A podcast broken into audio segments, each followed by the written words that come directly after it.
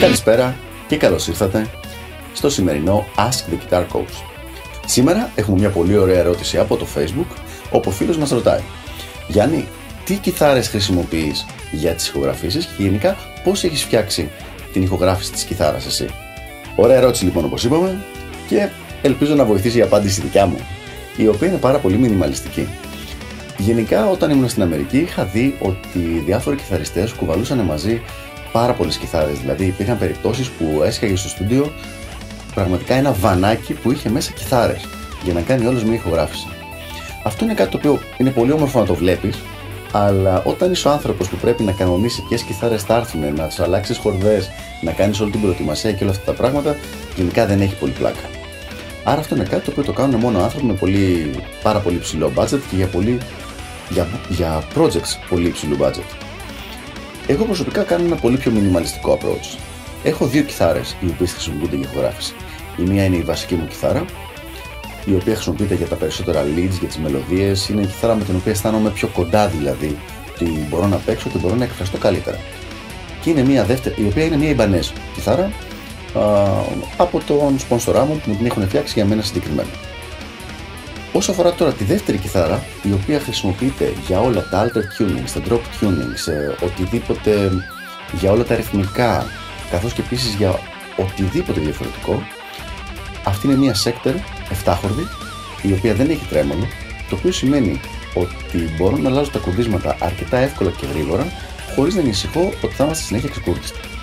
Πάμε τώρα στο θέμα του εξοπλισμού, δηλαδή του ενισχυτή και γενικότερα της διαδικασίας της ηχογράφησης. Προσωπικά είμαι πολύ μεγάλος φαν των ε, ψηφιακών εφέκτ.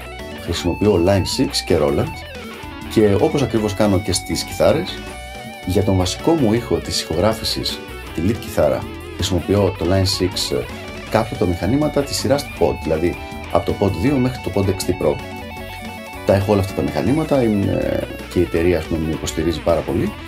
Οπότε εκεί πέρα μέσα έχω βρει τους ήχους οι οποίοι μου αρέσουν για το lead παίξιμο. Όσο αφορά τώρα τα αριθμικά, χρησιμοποιώ το VG99 της Roland.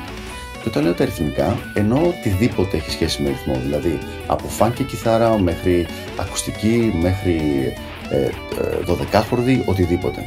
Και πραγματικά είναι ένα πάρα, πάρα πολύ ωραίο μηχάνημα το οποίο μου δίνει τη maximum ευελιξία για να μπορέσω να πετύχω τους ήχους ε, που θέλω στην ηχογράφησή μου. Τώρα, είμαι σίγουρος ότι αυτό το βίντεο πολλοί κόσμος που ασχολείται με την κιθάρα θα το ακούσει και θα αρχίσει να λέει άμα δεν χρησιμοποιείς, ε, πώς το λέμε, λάμπες, δεν χρησιμοποιείς ε, αναλογικά effect, μα το ένα, μα το άλλο. Και πραγματικά υπάρχει πολλοί κόσμος οι οποίοι μπορούν να, αυτά, σε αυτά τα πράγματα να φτιάξουν πολύ όμορφους, πολύ ωραίους ήχους, ειδικά για το live παίξιμο. Αυτό που έχω δει όμως είναι ότι όσο αφορά την ηχογράφηση, για να μπορέσει κάποιος να ακούσει τη διαφορά ανάμεσα σε ένα πολύ πολύ προχωρημένο και εξεριγμένο λαμπάτο setup με ένα απλό πολύ ωραίο ψηφιακό πολυεφέ, χρειάζεται να υπάρχει όλη η υποδομή και από το στούντιο και για την ηχογράφηση του δηλαδή μέσα από μικρόφωνα, καθώς επίσης και να υπάρχει και ένας φοβερός γνώστης ηχολήπτης και γενικότερα κάποιος engineer ο οποίος να κάνει πάρα πολύ καλή δουλειά. Σε αυτές τις περιπτώσεις όντως μπορεί να ακούσεις μια διαφορά ανάμεσα στα δύο διαφορετικά approaches. Δυστυχώς, συνήθως δεν τα έχουμε όλα αυτά μαζί. Δηλαδή και τον καλό εξοπλισμό και το πολύ καλό στούντιο και τον πολύ γνώστη και ψαγμένο ηχολήπτη ώστε να μπορέσει να γίνει αυτή η διαφορά. Η εμπειρία μου είναι ότι οι περισσότεροι άνθρωποι οι οποίοι συνήθως γκρινιάζουν για το θέμα του ήχου, γκρινιάζουν για να αποφύγουν το να μελετήσουν και να τα ρίξουν όλα στον ήχο ο οποίος δεν είναι καλός. Αυτά λοιπόν από μένα και τα ξαναλέμε στο επόμενο Ask the Guitar Coach.